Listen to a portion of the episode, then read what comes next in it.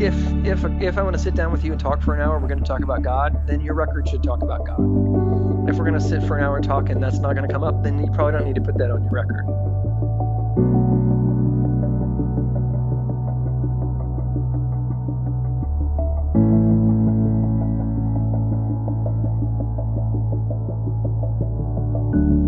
That songwriting is an art is widely understood as a truth. What can be messy or confusing is what becomes of any art, particularly songwriting, when it becomes a job, or a business, or an industry. And then, what becomes of the people who identify as professional artists when the season changes and the industry evolves?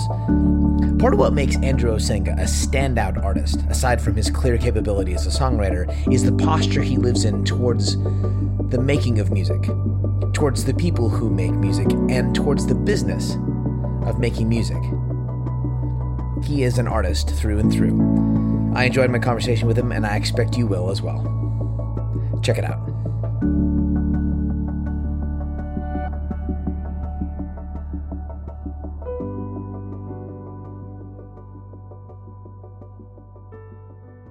So, hi. Thanks for making some space and time. Appreciate it. Oh, I love it. I'm so excited. Well, good.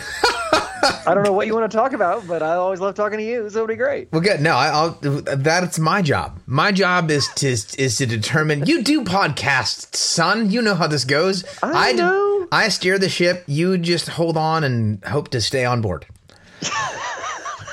Sounds great. That's how this. That's how this goes. Um, you're you are talking to me from your house in Nashville. Uh, I'm from uh, my studio in uh, in Nashville. You're in your studio in Nashville now. Yes. You you've been in Nashville now for a long time. I have twenty some years. This 22? is right, which is right about it's it's it's almost that midway point. That's about half your life. Uh, it's it's over half my life. I've been here longer than uh, anywhere else. Yeah. And you and you came from where? Remind me where you came from. I'm from uh, a, a small town called Normal, Illinois. Hence the the uh, the name of your original band, etc. Um, you've been in Nashville long enough. Does it feel? Does it feel like home? Does normal feel like home? Do you have kind of a split sense of I'm from, but I live in? Tell me. No, I, I- I mean Nashville is home. I mean, I, I, we like to say, my wife and I, that we're not natives, but we're locals. Got it. And there's another there's another band name there, by the way. The local natives. Pretty, pretty sure. We're just all over. Even harder to trademark. No, that's actually a band name. There really is a band name. Yeah. Oh, there you go. The local natives. It's really true. Yeah. oh yeah. Oh yes. Yes. Yes. Uh, Nashville feels like home, uh, and you moved there for you moved there for music. Yeah, indirectly. I was actually going to teach high school. Well, I was going to college because I wanted to teach high school English, Oh, wow. and I um I hadn't made a lot of plans, and then I broke up with a girl, and then there were less plans, and I had a friend who said, you know, there's a college in Nashville, and I said, sure. Um, and so, and I had a publishing, a songwriting deal that I got my senior year of high school, which sounds cooler than it is. And um, so I was like, well, I'll go, I'll write songs to pay for college, and then I'll go teach English. And then kind of quickly, music sidetracked that plan, which was a, a very unthought out plan. But the the original plan was unthought out. yeah, yeah. Well, every plan, every plan has been unthought. out. Are you because you're not really a planner, or do you because you come up you you seem more like you're you've got you do have plans. You're not an or an organized kind of I randomized learned, person. I have learned. Uh, it took me probably ten years to realize that, like, oh, strategy and Hmm. and business thought and like just being a, a wise, thoughtful person yeah, actually allows you to be the creative person that you want to be. I used to, for some reason, when I was starting out, I thought those were in opposition to each other. It turns out one feeds the other if you do it right. yes, yeah. So now that's kind of what I do. Um, You is plan. Help, is help artists more. than- I mean, I make my own art, but but most of my time is spent helping other artists learn how to do what they do better and build a system and kind of create a thing so that when they make their art and they share their heart or whatever, it it goes into a form and a system that actually can can bear fruit. say more about that because so what what I know of you, what a lot of folks know of you is Andrew Osenga, songwriter, guitar player. Um, and now you and we'll get back to like you also run and host a podcast. Yeah. Um, there's this other element to your life though that is kind of this passing on of your knowledge, uh, artistically, creatively, professionally to artists. What is, what is that, and in what context does that take place? Yeah, uh, man. Well, um, uh, so I am the director of A and R, uh, which stands for Artists and Repertoire, Artists and Their Songs, um, at a record company called Integrity Music. Currently, I was at uh, Capitol Records before this, and I've done this for um, kind of on and off the last five years, um, the last four or five years, I guess. When I I toured for the first 16 years of my life and or of my career and um, as opposed yeah. as opposed to oh my god. from like from anyway, birth to my sophomore year I was on the road. It's all I knew. Yeah. It's like a different actually- version of the that- book The that- Road but uh, that was the story of our band's keyboard player who was whose parents were southern gospel artists. He Is that real? was on the road. Case and yeah was on the road from like literally like three months old till he was 16 and said can i stay home? Um, but yeah, so I toured for all my adult life and got to a point where I was like, okay, I can make a living on the road Mm-hmm. playing guitar, and then but then I don't see my kids, my wife, and I Right. feel like I'm a failure as a father, Hmm. And- or I'm home and I can't figure out how to make a living, uh, and then I feel like I'm not providing for my wife and my daughter. So either way, Hmm. it, it was like this is not sustainable. Um, and around that time, um, an opportunity at, at Capitol opened up to do A and R, and I'd always kind of wondered about that. So a guy like me who's produced a bunch of records and played guitar for different people and been an artist and been a part of bands and I've just kind of done a little bit of everything. Not necessarily have I done anything super well. I've just done a lot of everything. right And so the idea uh, is that in this role, um, being able to kind of do a little bit of everything is what's needed. So I uh, I look for artists that a company can invest in, and that we can help them uh, just partner together and help them create their songs, their records, and then you know market them and distribute them and all that. And I am the person who kind of oversees the the actual song craft and the artistry of that. So when I'm in the building in my office, I am interfacing with the label on uh, kind of representing the artist because they're out on the road or they're in the studio, and I'll kind of I'm the person in the in a meeting that can say, "This is what the song's about. This is the heart of a project, whatever." Uh, when I'm with the artist, it's, "Hey, you know, we talked about this. We talked about uh, the scripture. We talked about your father. We talked about this. When I hear the song, I'm not seeing a connection here in this verse. So how can we tweak this verse? Or how, is this the right production? Is this the right, uh, you know, is it the right tempo? Is it the right key? Um, you know, are you saying the things that you really are wanting to be saying? Is this Yeah. the thing you want to fight for? And, and so I get to kind of help them shape that, and I, that's my favorite part. and those are the que- those are the kind of questions you would ask of yourself as a songwriter They are. It's, it's most of the questions. Those are the kind of questions my whole community asks of each other. Some years bloom and grow with all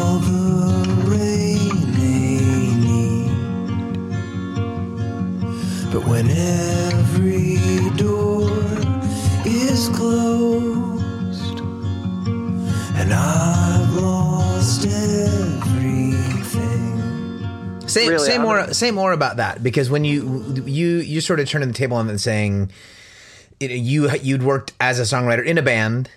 Uh, you've done some solo work. You've been in a couple different bands, and when you're talking about songwriting, you, the way you're describing right now, you're working with someone else uh, in in an A&R context, and you're asking questions that would be asked among a group of people as opposed to just internally.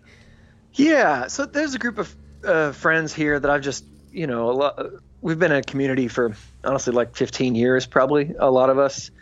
Um, guys like Andrew Peterson, Ben Shive, uh, Randall Goodgame, Andy Gullahorn, like um, sort of my dear friends who are all singer songwriters. Right. And um, sometimes there are seasons of life where we work together a lot. There are seasons where we don't uh, work together as much, but we're just when we get together, what we do is we play each other our songs and we tear them to pieces so we can build them back Oh, together. You know, Got it's just kind Yeah. of what we've always done. Um, we, we joke that our our wives get together and watch football, and we sit together. Uh, guys get together and like read poetry and cry. That might not be entirely untrue. It's not it's not untrue at all. It's 100 percent true. That's really good. Um, so all that to say, I've been shaped a lot by people who are better songwriters saying, "Hey, we've talked about this. When you played me the song, I felt like I got 80% of what you wanted to say because I know what you want to say because I know you." And that's really helped me become a better writer. yeah. And hopefully that, you know, we, we've all done that for each other. And so in this role, I do a lot of that uh, where I'm not typically, most of the time, I'm not actually writing with young band. It's like they're bringing me a batch of songs and I'm going through and going, okay, okay, Yes. this is working, this one's not. But it's a lot of, you know, it's it's young life. It's a lot of just time at coffee shops and walking around the lake and going.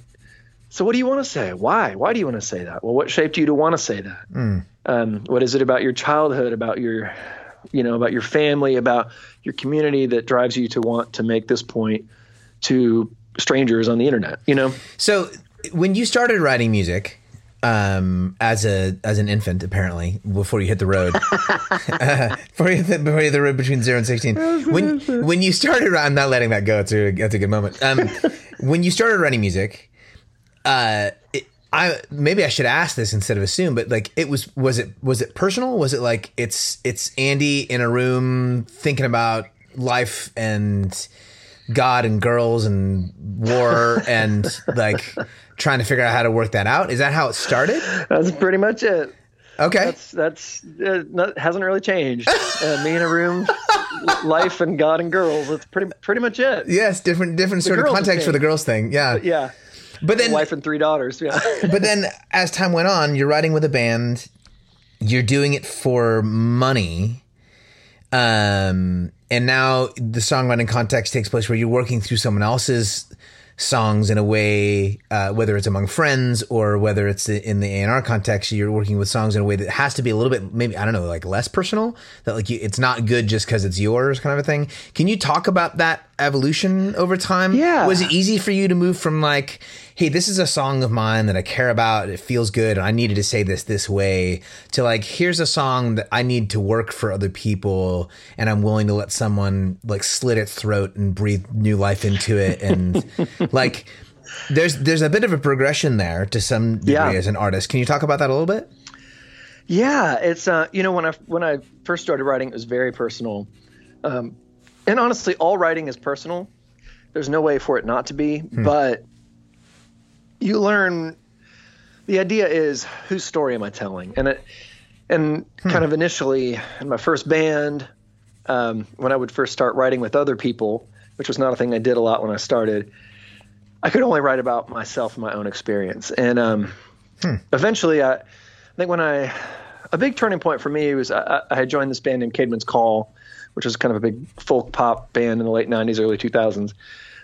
And we went to India and we spent a month or two in India kind of walking around, meeting with different people, hearing different people's stories, recording lots of indigenous instruments, and trying to take that music and those people's stories and turn them into a record that would share that experience with our American audience. And through that, I started for the first time writing stories about people who weren't me intentionally, and um, trying to trying to write for an audience that wasn't me or my friends, and uh, stories that weren't my own. And that, whether or not I did it well on that record, that was kind of that was a turning point in going, oh, okay. I don't have to have like I don't have to bleed on every song for it to be useful or good. And um, and so, So now, you're sort of drawing a line then between what's personal and what is like deeply emotive. Yeah, and uh, what I learned is I make my I, I kind of have to always be making my own music for me to be good with anyone else's.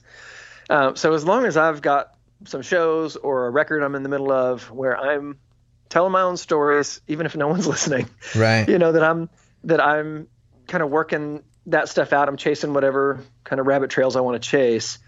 Then I'm free to say, okay, so these skills I've developed doing that, I can use to help you tell your story. And that that was a big shift. So, you know, earlier Um, this week I was writing with a friend who's writing songs for his record. He's trying to, he needs songs fast, so he's inviting some friends. You know, we're you know we're going over and trying to help him come up with ideas and finish songs so that he can um, get this record done in time. And it's like, all right, this is what does he want to say? So I'm asking him questions, what he wants to say, what he wants it to sound like, and you know, you you pour a little of your own experience into that, but it's about trying to shape as much as trying to catch as much as sort of the rain of his words that falls and go, okay, Yeah. I've rearranged it for you. How's this? Yeah. How's this? Um, and so it's just a different, it's a different way of using the same set of tools. Scatter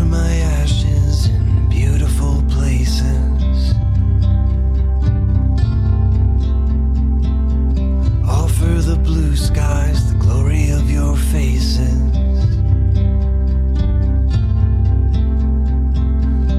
You are a part of this kingdom and creation. Scatter my ashes in beautiful places.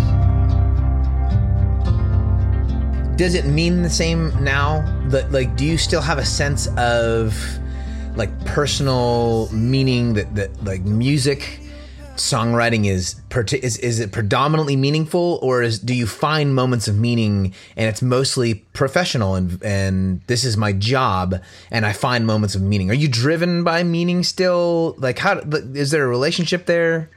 Kind of a tension? Yeah, I mean, I honestly like it's been my entire adult life. I don't know the difference between.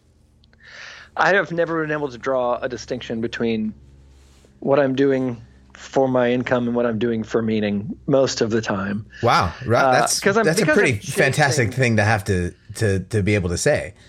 well, it doesn't mean that I, that I'm always checking either of those boxes. Often I'm checking neither, but um, but I'm always kind of in pursuit. And I have had a, a sort of a, you know, we live frugally, which helps, but also like there have been a number of seasons of life where I've been able to check both boxes. Like, Yeah. okay, I'm enjoying, I'm getting something out of this, um, and I'm making enough money that we can live. Like, okay, good, Yeah. good. Um, and you know, like the meaning that I get has changed. Like I used to be very much about, oh, I've got to say this, this burning passion in my heart. Now I'm kind of like, dude, get over yourself. Um, but what I love, what I've realized I love more than anything in the last few years is I love helping people figure out what their story is so they can tell it. Uh, I love helping people tell their stories best to the, the best way possible um, particularly when it's the story of how God and redemption has inter, intersected with their life, and that that to me is that to me is endlessly fascinating. So, Which inter- is like- interviewing somebody on a podcast, producing Yeah. somebody's record, standing in the back of a room while a crowd sings along with a song that they don't know I had anything to do with, like those all scratch the same itch. one of the things that one of the features in songs of yours uh off and on is you'll you'll reference the the I don't necessarily call it the difficulty, but you'll you'll reference kind of I mean the, the it's the way played out now, but you'll reference kind of the struggle of being of being an artist and making music uh, and lines about like hey we we got a record contract you know and you know how that went. Like you'll you'll like you'll come around in your songwriting off and on to this cycle or story of uh I don't know uh, yeah I, I I'm staying word away from words like failure per se but you really you come back to the struggle pretty often uh in in songwriting um, is that a, is that a matter is the, is that just a matter of personal processing or are like are you intentional about like your audience knowing a little bit about what they're coming into? Like tell tell me about that because I, I hear it off and on like I said in your songs. Is that just like this is in me to say or are you trying to put something across to like to an audience so that they would understand your context or what is that? Yeah, well, I think to some well to some extent, I should say this: like any solo record I've ever made, I'm always the only writer on it. Um, those are my those essentially. I'm like, hey, here's my diary. Twelve people might enjoy this. They might get something out of it, and that's fine. Like I've never really made any of those records for for anyone else. Um, I spend the, most of my time helping making records, trying to make them more and more trying to make them so that the most people can can get it. Uh, my records are the exact opposite. So, but I think one of the things that I have just struggled with as a human is knowing how to separate my identity from the relative successes or failures of my business life. Yeah. Yeah. You know, I drive, you know, the houses I drive by that are way bigger than mine. And, you know, it's like, I, I those are things that, that I struggle with, you know, I really Right. wrestle with who am I in that context. And hmm. so I don't know. I just feel like I'm interested in having those discussions that uh, I don't hear a lot in songs. Right. Yeah. And um, I know that a lot of people might be like, "Yeah, that's not. I don't really care about that. But that's fine. Hmm. Yeah. The song's not for you. My my feelings aren't hurt." if you're somebody that that goes, "Man, I, I'm glad to know I'm not the only person that thinks that way or that has had that struggle," you know, to just Yeah. sometimes you got to call it out and and you know, like what's the Bruce Cockburn line? It's something that you got to you know you got to drag it kind of drag those lies kicking and screaming into the light Absolutely. and then you see what they are, you know, and it's just a lot of that is is just me trying to do that. Why do you worry, my dear friend? I, I know you're hurting with no end. I, I feel your anger, recognize it like my face in a pool. Worry is killing us, it robs us of today. It won't change anything or take the pain away. We hide in busyness and hear ourselves say that we trust the hand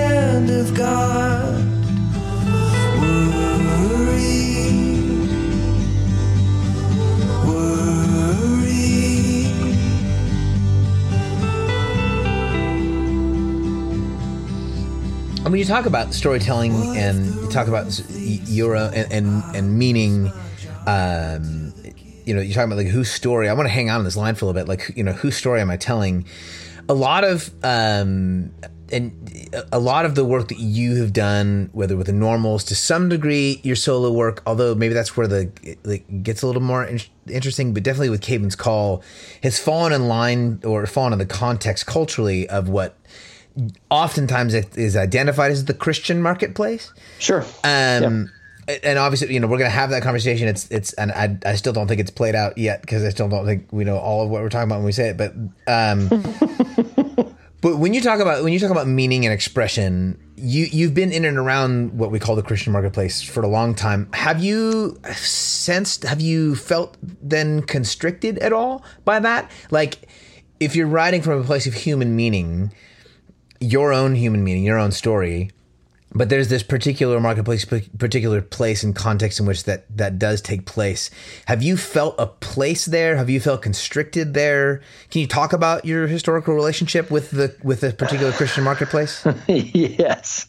Um, yes. Gosh, how much time do you have? Um, to call it a, uh, a, uh, a complicated relationship would be generous. Um, I got into Christian music. I ended up getting signed by a Christian publishing company, then a Christian record company when I was 18 years old. Um, sort of in the the faith, the version of sort of Christianity that I had grown up with. Um, I didn't really know there was an option to not do Christian music if you were going to be a musician. And so, Just because of your upbringing and your geography? yeah, I mean, like, I listened to Pearl Jam, and I loved Pearl Jam, but I didn't know that you were allowed to be in Pearl Jam. Oh, like culturally, you didn't like you could listen, yeah. but you couldn't really well, participate. no, no. I, by I could listen, meaning I had I like had to you know sneak that in. I was I, I was raised very fundamentalist, and um, and so and I should say by really really good people who I think sat under some very uh, wrong teaching. Oh, interesting. Okay. Um, so I don't want to throw the people under the bus because people I really learned a lot from people who really cared about me the best that they knew how. right, right, Um, right. But what they were taught, I think, was was often wrong. Hmm. Um, and I'm sure, by the way, that what I'm teaching my kids is probably wrong in ways I don't understand. So amen and um, amen. That's good wisdom. to be very clear about that.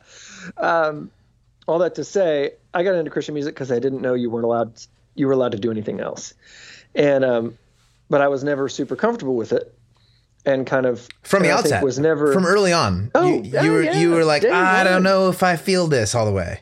day one. And that was kind of but there was this whole kind of undercurrent of people who were you know college age who'd been signed to these labels and were on the christian tours playing the christian you know whatever events and and would just sit around and complain because how stupid it was. Um, it was very cynical. And um, eventually i got to a point where I think I just became. Well, I had a friend actually sat me down and was just like, and and I don't know how what your podcast rating was, but he he sat me down. He said, "Hey, um, I need you to know that you- you're an a hole. Like you're just, um, you're you're not a good person." And um, he said that out of love, and that was actually really shocking to me. And he's like, "Hey, there's some people I think you need to forgive. Have you ever thought of forgiving them?" And I had not. And um, and it was this kind of revelatory conversation uh, that I probably text this friend every, two or three times a year and say, "Hey, thanks for thanks for calling me names." Um, From that one conversation. uh, yeah, that one conversation that was somebody cared about me enough to say, "I'm, I'm I'll risk losing your friendship to tell you a truth that no one else is willing to tell you about yourself uh, because you've gotten so cynical." And um, and so that that began began the journey of kind of un undoing that cynicism. How long And, ago um, was that? That's probably, gosh, 15 years ago, 16 years ago now. Yeah, because that takes some um, unpacking. yeah. I call myself a recovering cynic. Like it's always there, um, but I try to be active in, in not indulging it. Yeah, Um, and the way you do that, by the way, is gratitude. And um, so while I say like I've been in the Christian music industry for a lot of time, for a long time, and I've been in in some places like for seasons, I've been in the kind of high ranking spots in that industry, yeah, and um, and you realize like, well, I wouldn't listen to ninety eight percent of the music that this building makes Art- that I work artistically. for. You know? artistically as a fan like this is not for me i'm not their demographic okay well there is music that i love people are making music that i think is great so i'm going to listen to that now i've got this person in my office right now how can i help them make this thing the best it can be even if it's not for me and I, I couldn't have done that 20 years ago yeah. um, you know well, there's a there's I a can, kind of a think about it now. I hope I hope to be good at it in ten years. But yeah. um, but yeah, that that's been the big shift.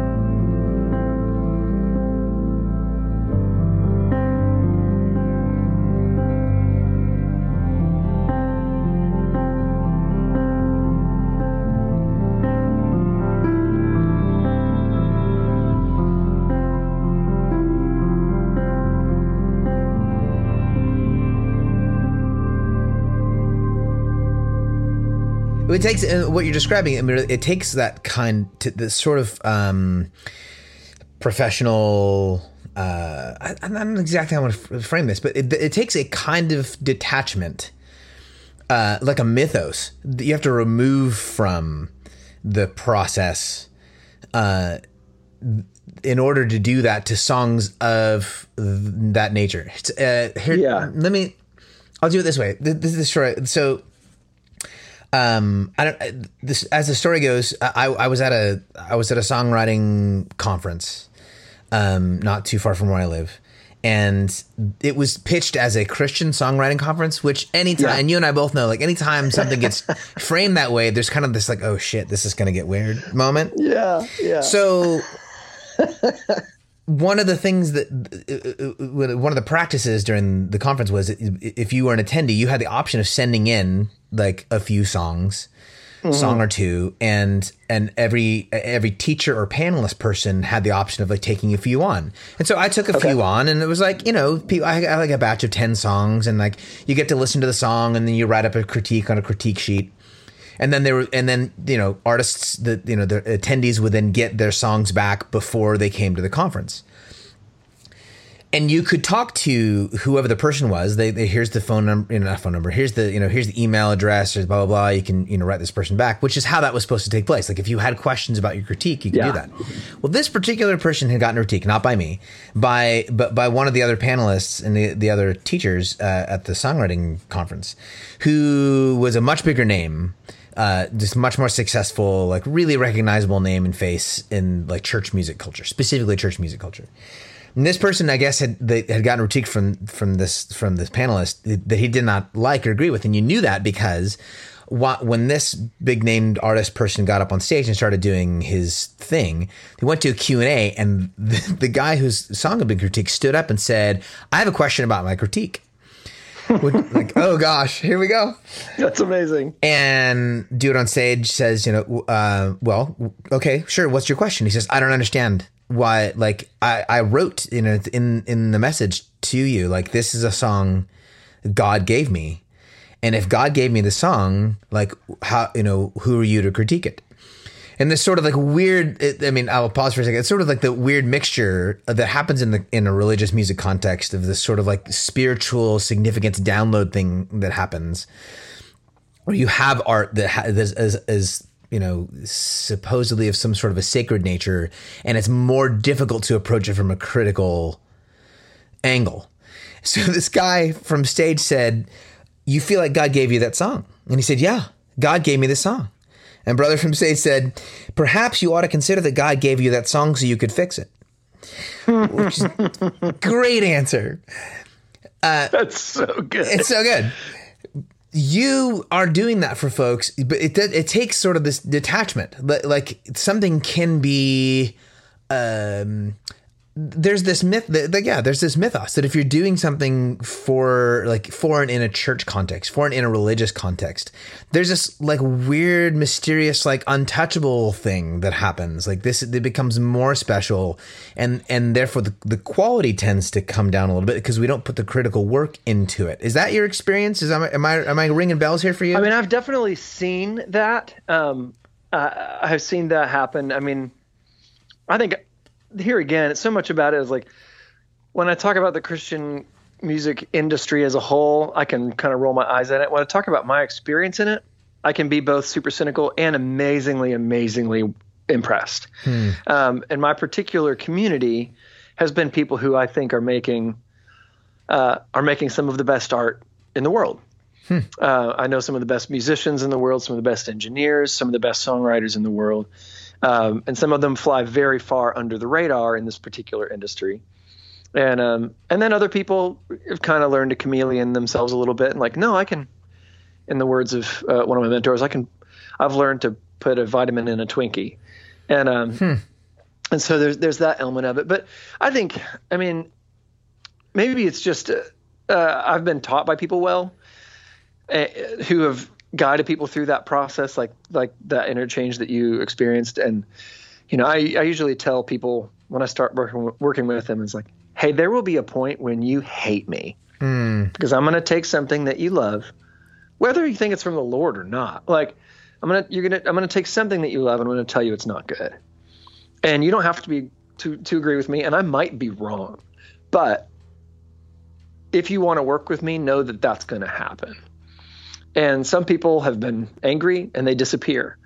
Um, but me, like the artists that I like to work with have usually leaned into that process, you know, and um, because they're smart, you know. I mean, just like a good chef, it's like, yeah, well, the Lord may have caused everything you have on your table to grow, but but that doesn't mean that it's a pasta, you know. Like you have to cook it and and cut cut it and know how to do that and know how all their tools work and yeah, that's what makes know, it or- culture. That's what makes it art. Is your actual participation, right i mean Yeah. but even like you know god gave me my wife and got my kids but that doesn't mean that they're perfect the way you know those relationships are perfect the way they are it's like you got to put no the that stuff takes work Yeah. and the you know the truth is is like if we believe in redemption and resurrection it's like then we you know what are we saved from what are we freed for it's like we are free so that we can do the work of fixing our relationships you know fearlessly creating fearlessly loving um, that's the things those are the things that we actually are allowed to do because of the belief that we have which lets us be as creative as possible, right? Because my identity isn't determined by the thing that I create or by its sales. And guess what? I can make the weirdest, wildest thing that might end up being beautiful. It might end up being crazy um, because there's a freedom there. So it, I think, you know, I, and I think I've just I've, I've seen stuff that was so safe and for the masses and blah blah blah, and I, that's never been interesting to me. Um, but I've been around a lot of super super creative believers who I think do their best work because of that freedom they found in their faith.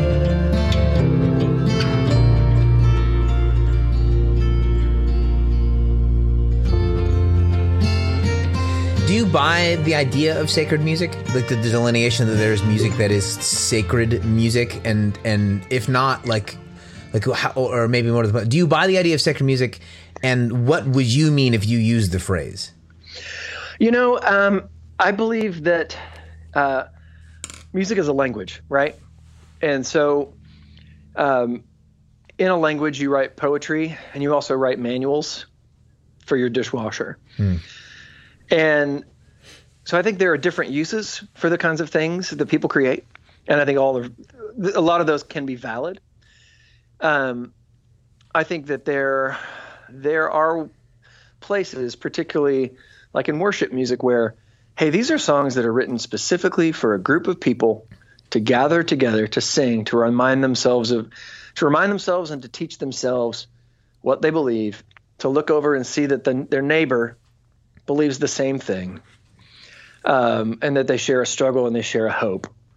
And so I think that that that is that kind of music is very specific.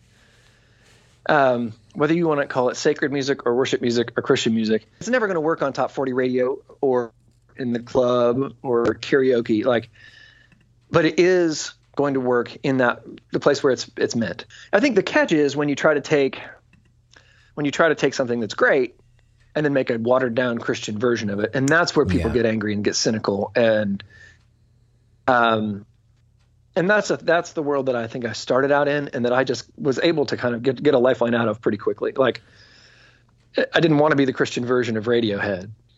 I think there is a, there is something about people wanting to people like to listen to music that uh, that speaks to what they know and believe. You Yes. know, love songs. You don't listen to happy love songs when you just got somebody just dumped you, right? Like, Not, not, the unless you hate yourself and you're just trying to you're just trying to Right? dig a little bit deeper into that sadness.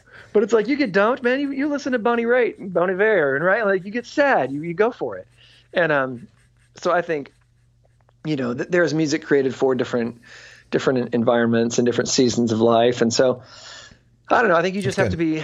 I think if you're in a place where you're making what is on your heart, uh, what is true to you, and you've done the work to know who you are, uh, then if if if I want to sit down with you and talk for an hour, we're going to talk about God. Then your record should talk about God. If we're going to sit for an hour and talk and that's not going to come up, then you probably don't need to put that on your record. Yeah. You know. Yeah. But I had an interesting experience too, where, and this was very shaping for me. I, I played guitar for a guy named Steven Curtis Chapman for a couple years, and um, I was raised like listening to him when I was in high school, you know, middle school and a little bit of high school, and then I I hadn't heard his music for 20 years. I might think that the music's a little cheesy, but um, and I can say this because I said it to him, and um, and uh, but you know, I had some good friends on the tour, and you know, it's a great gig. So I went and played with him, and I realized that like his communication, like he as a person, uses language that I might find a little cheesy. Um, he's a different age. He's in a different sort of culture, and like he'll say things like, "Hey," he'll text like before a show, like, "Settle up, boys. We're hitting the trail tonight," or whatever. And you're like, "Wow, he really thinks this way. This is like who he is." That's actually And so him. when you're so when you're standing on stage and you're singing "Settle up your horses," you're like, you know what? This guy means this to the core of his being. I will take a bullet for this. Like he is being true to himself, and it's in a different vernacular than me and my like artsy Buechner friends. And you know what? That's great. Mm. And uh, that was really that was really shaping for me. The summer breeze raced down the hall. It felt so good that I forgot the dogwood tree. I miss that view. The plans we made. I miss those to.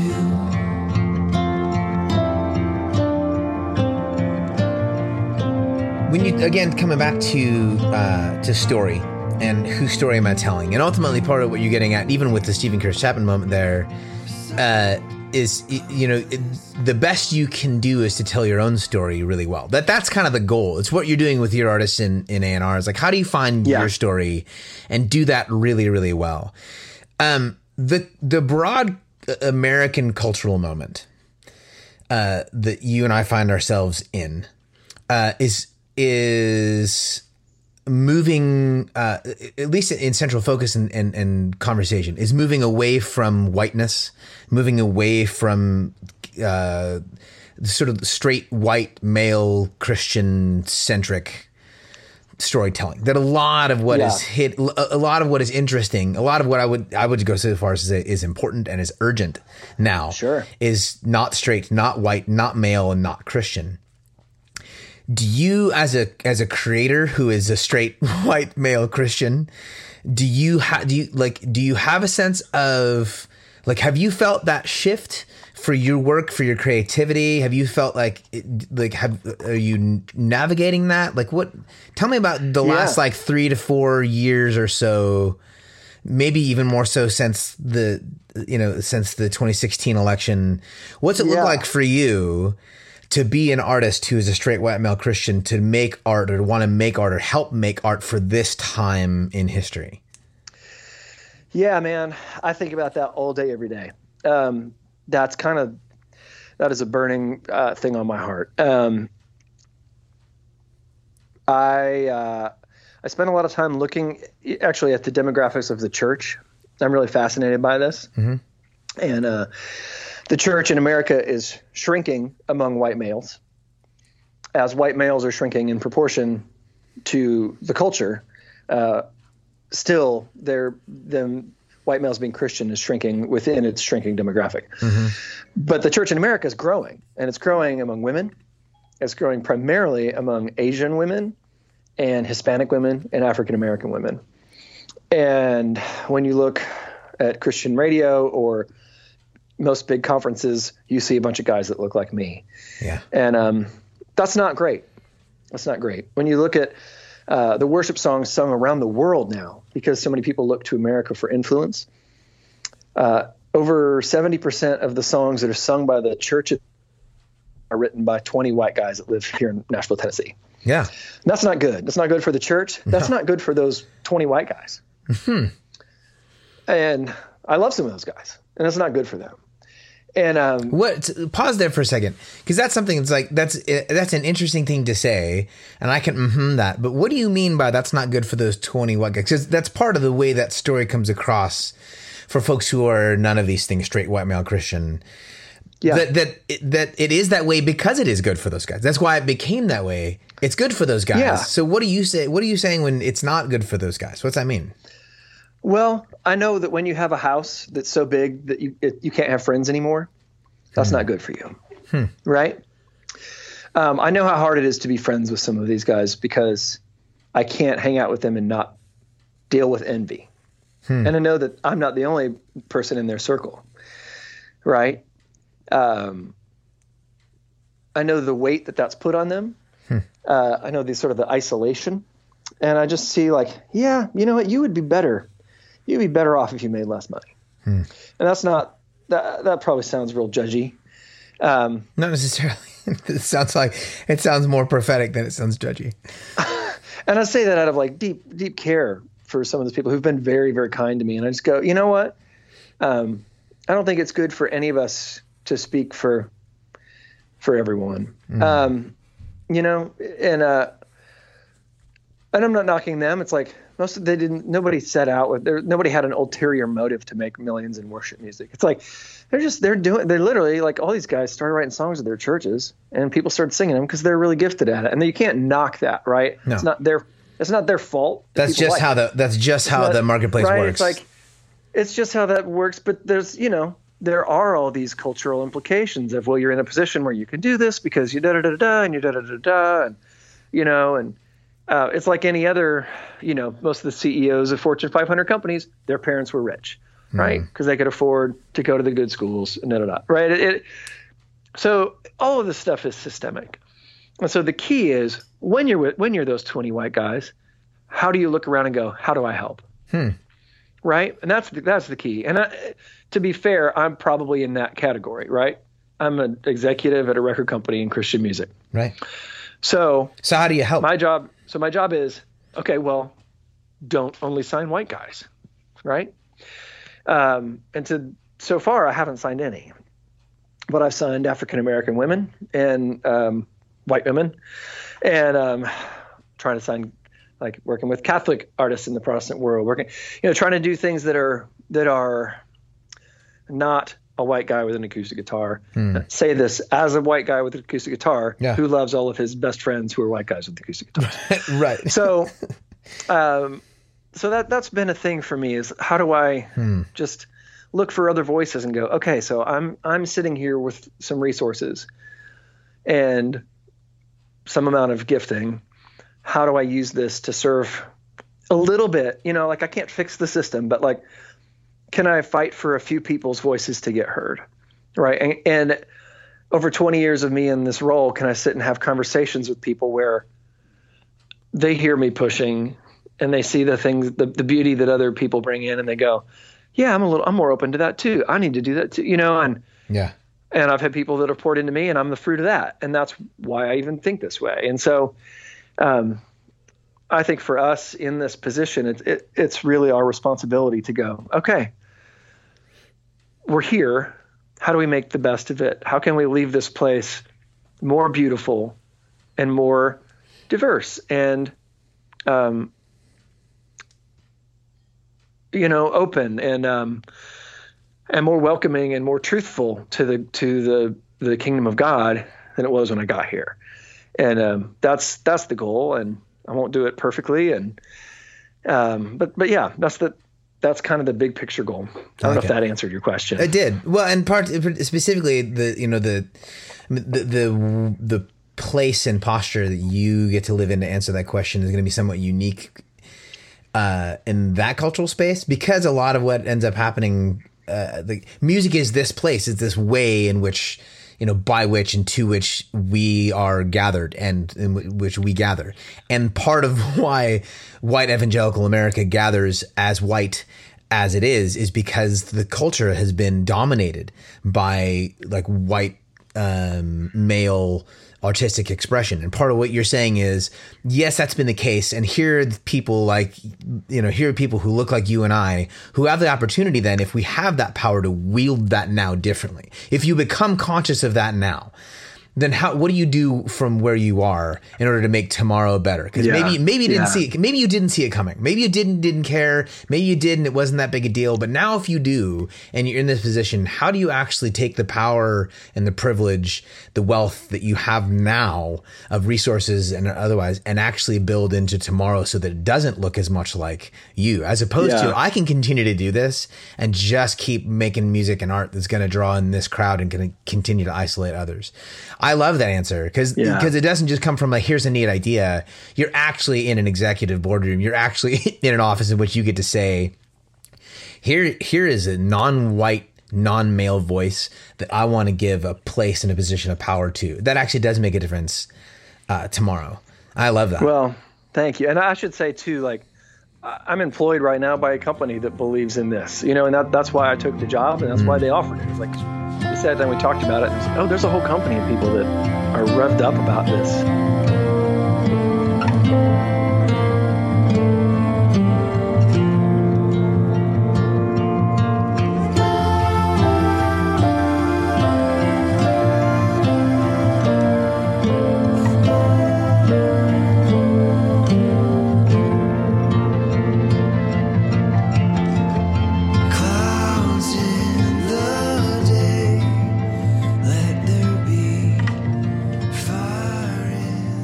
In the Lasso, around here, I, I'd love to uh, give you a chance to talk about uh, about the pivot, about the podcast. This is this Yeah. is maybe your newest uh, artistic, like long term artistic expression.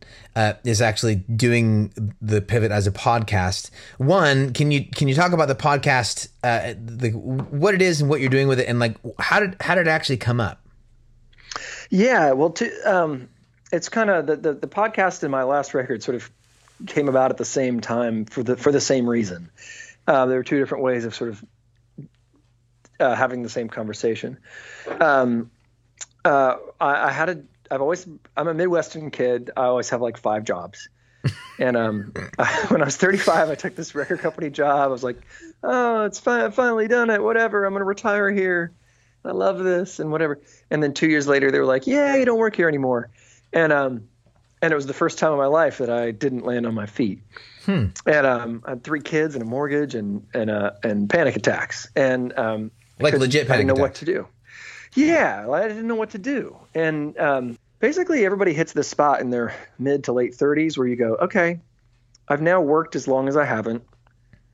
On paper, I'm halfway done with my life. Is this what I want? Hmm. And um, and everybody I know is asking those same questions. And is is um, once you start kind of once you lose a job, people all of a sudden come out and want to talk about what's you know they like they have stuff that they want to talk about that now you're a safe place because like Mm. you, you know for whatever reason you know and um, sort of like you you show up at, at your 12 step meeting and all of a sudden you go like oh we can talk about this now too oh Yeah, good yeah, yeah. oh thank god There's kind of a, Um, there's kind of like this this shared suffering opens a door for like right a- go, for actual oh, you're not conversation. going to judge me for this right, Right, you're a safe place yeah, and um and so I'm having all these kind of amazing conversations. Uh, no, none of them are paying me, but I'm sure enjoying Yeah. the conversations. So I was, uh, I just kind of had this thought, like I love podcasts, and I've got this recording gear that, and I have nowhere to use it. And what if I just, we can't be the only people that talk about this stuff, but maybe because we're right. we're artists, like we're more open to talking about it Yeah, what if I just record some of these and share them for people? And so I did that, and it kind of immediately took off. People loved it, and um, and the response was kind of overwhelming and immediate. Um, you know, the Me Too of it. Just, Yeah. oh, I thought I was the only person. It was amazing to hear. Oh, I've been wanting to quit my job. I finally had. You gave me the guts to, or to go start this, or to you know, to go say this to my wife, or whatever. Like, um, it's been a, it's been a real treat. So I've I've it's been about a year and a half that I've been doing Yeah. it, and I just I just couldn't love it more. So it's fun. a it's it's a really really interesting podcast. All those conversations are very Thank unique. you. I mean, the again, once again, place and posture, geographic, cultural. You get to sit in and ask questions. It's it, it, it is a really unique expression. The the podcast and the uh, and the new record parallel and come out of the same place. In in with the podcast, you're asking questions of others. There's a sort of the question and answer thing that happens with the record as well. To some degree, it's a bit of it's a little bit of a I mean, which a lot of your songwriting ends up being. It's very it's not like just narrative. There's a bit of a conversation in it. Can you can you talk about like how how are you doing like how does the record approach that moment that pivot moment for you? Yeah, well, the uh, the record's called "The Painted Desert," and it um, kind of the idea is just when you, when you have these these days or that season where like you're used to you used to walk into the room and like you flip the light switch and it always turns on, and, and one day you walk in and it like it doesn't just doesn't turn on, and eventually you have to realize that you, you got to do some work because some stuff is is uh, is broken, and um, and so the, the record is kind of the, the podcast is me sitting and not talking as much as possible, which has been a good thing for me to learn and practice. Um, is just to ask people questions and then shut up. And um, I've learned a lot from that. The the the record is me sort of processing like, well, uh, God, these are my expectations, and my expectations are not met and probably won't be. Um, why? And what am I supposed to do instead? Hmm. and um, and so kind of a lot of wrestling with scripture in that, but then also um, holding on to a lot of scripture. You lead me beside still waters. Okay, well then I'm going to go to the lake every day and walk around because you said you were going to be there. So I'm just going to go there and wait for you, Yeah. um, which was a very tangible thing. And so I wrote a song called "Still Waters" while walking around the lake. Right. Um, and then uh, a, a, a verse in, in the book of Joel uh, says, He will redeem the years the locusts have eaten. Well, okay, let's talk about the, those years and let's believe that He's going to redeem that. And, um, and so the record's kind of a, a very chill, moody, Sufjan Yeah. Stevensy, Yes, it is. vibey, um, just look at what what is it like to be in that season? So I think some people might listen to it and think, oh, it's kind of sad. But to me, it's it's very hopeful because it was a lot of healing was done by the process of making it. It's a. It's actually. It's. I don't want to call it an easy listen because it's not easy listening. But when like when you chill is probably the word. Like there, there's a great energy through the whole record. It, it- but it does have that. Sufjan's a pretty good parallel. But like it does. There's this sort of this. It's a peace. Maybe that's what I'm looking for. There's like this. There's this energy that holds the record together, and it's there's. But there's a peace that runs all the way through it, which is really fascinating to hear. Well, yeah, no, you don't want that. But like, but like the there's a there's a peace that runs all the way through, which is fascinating insofar as it comes from a place of a needing that peace. Like you you were you were in a transition, sort of in that the you know the, not exactly you know, you know hitting the ground moment, but like you said, not landing on your feet for the first time, and that these are the songs that came out of it. I love that. That actually reframes the way I hear it as well. Oh wow, well thanks. And that idea of the, the painted desert, I was reading a lot of westerns that year, but also like, you know, that's a place where nothing grows, but it's beautiful, and you know, some good comes out of a, of a tough season. It's kind of the idea. So I love it. yeah, well, thank you. Oh, you're quite welcome. You're very welcome. Well, Andrew, thank you. Yeah. Okay, good. Hey, I got to tell you, and if you're still rolling, then keep then use this. You need to know like your prayer book is amazing, and and I have used it a lot. I've Oh, been really really thankful for it. Uh, both both your writings and is it Scott? Is that his name? The artist. yeah. um, dude, the things that the things that he, every one of those images, you look at it, and at first you think you know what it is, but then you look closer, and it's something different. Yeah. And it's the same with what you write. It's one of the, it's shocking how much you got out of so little line drawings that and was like the 12, 12 words a page. Like, it's profound, and I just Mm. I hope people.